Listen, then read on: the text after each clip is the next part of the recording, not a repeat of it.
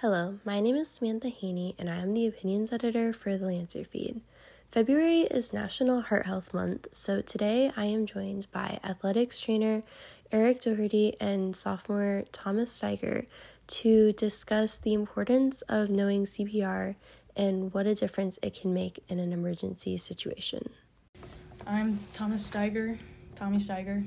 So I'm Eric Darty, and I'm the athletic trainer up here at Lafayette. And then once practices and games start, then I'm there for like medical coverage in the event of an acute injury or an emergency.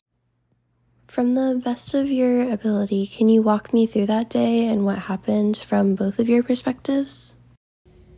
So basically, from the morning, I mean, tryouts started early, 8, I think. So kind of just wake up, breakfast, everything ready, go to the fields. And so we were on the back grass field running drills.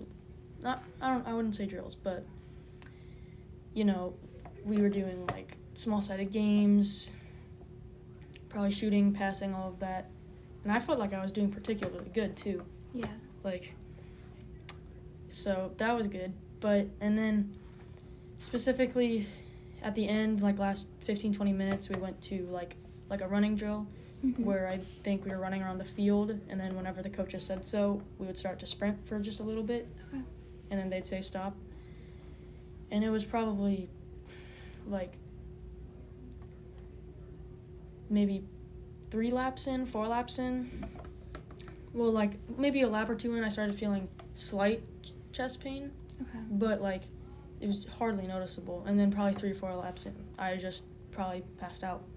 Yeah. Well, I know I passed out. And then I came over and we realized pretty quickly that this was a, a severe medical emergency. Uh, first thing we did was call 911, uh, established the vitals, and didn't get anything. So CPR CPR uh, was performed and AED was administered and. Uh, came back to everything was good and he was uh, sent off via ambulance and yeah that w- the next thing I remember was waking up in the hospital and my dad basically telling me what had happened. the one of the best parts about it is i had my coaching staff there who are all so i'm basic life support certified. It's just a little bit higher up. Uh, coaches here are all cpr certified. And the fact that they were was a huge help to me because they were able to assist me with everything that was going on and it was fluid. Yeah. where if they weren't it might have been a little more rocky a little more hectic i mean regardless it's a there a chance that even playing soccer next year problems could arise? Or is it more going There to the is- heavier level? There is, but it's I, I think it's more of like as I get older kind of a thing.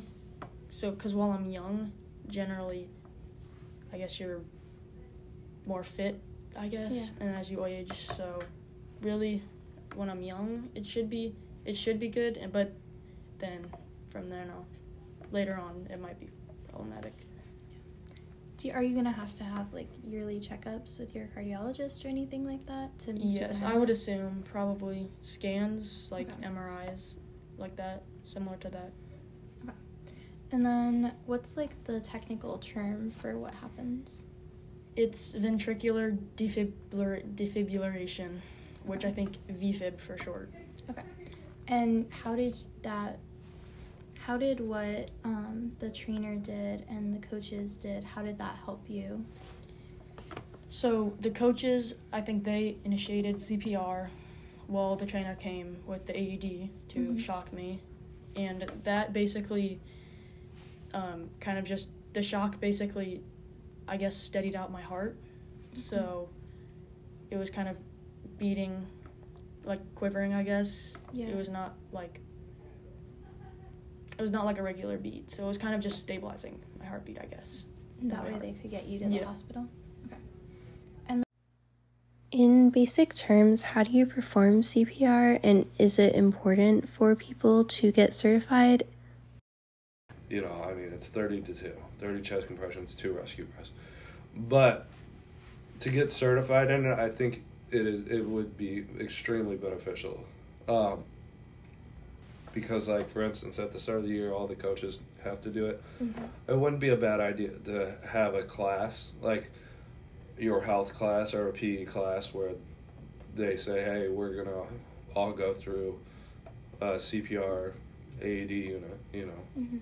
I think that would be a great idea, but I I mean, it can happen to anyone, anytime. Mm-hmm. What does CPR do? Like, how does that help someone that is not having any vital signs? So it keeps it, tr- it keeps the blood going, Mm-hmm. so they're able to oxygenate the vital organs while it's still there's no pumping actually. Mm-hmm. The main thing is to depending on what caused the car like the the the heart attack is to get an AED on it right Okay. away. And that's another thing we've been working on too is making sure people know where their nearest AED is in the school and getting AEDs everywhere Yeah. because the faster you get an AED on someone the the the more likely you're going to have a good outcome. Where was the AED when you were on the track? I have I always carry one on me. Oh, okay. So you So anywhere I go, I have one. hmm I have a blue bag on me, and in that blue bag is everything that I have for any basic life support. So I have oxygen, AED, NPAs, OPAs. Uh, trying to think what else. Narcan, if I need it. So I got a lot in there. Mm. So if you see that blue bag come out, it's it's usually a real deal Yeah. situation. So this podcast is going to be centered around the fact that February is Heart Health Month. Mhm. Is there anything that you would like to say to people to um, about that, about how to keep their heart healthy, and how to stay healthy and safe when they're exercising, or anything like that? stay moving, always stay moving. One of our big things is move well and move often. Uh, obviously, a diet. But if you ever have any concerns, go get checked out Yeah.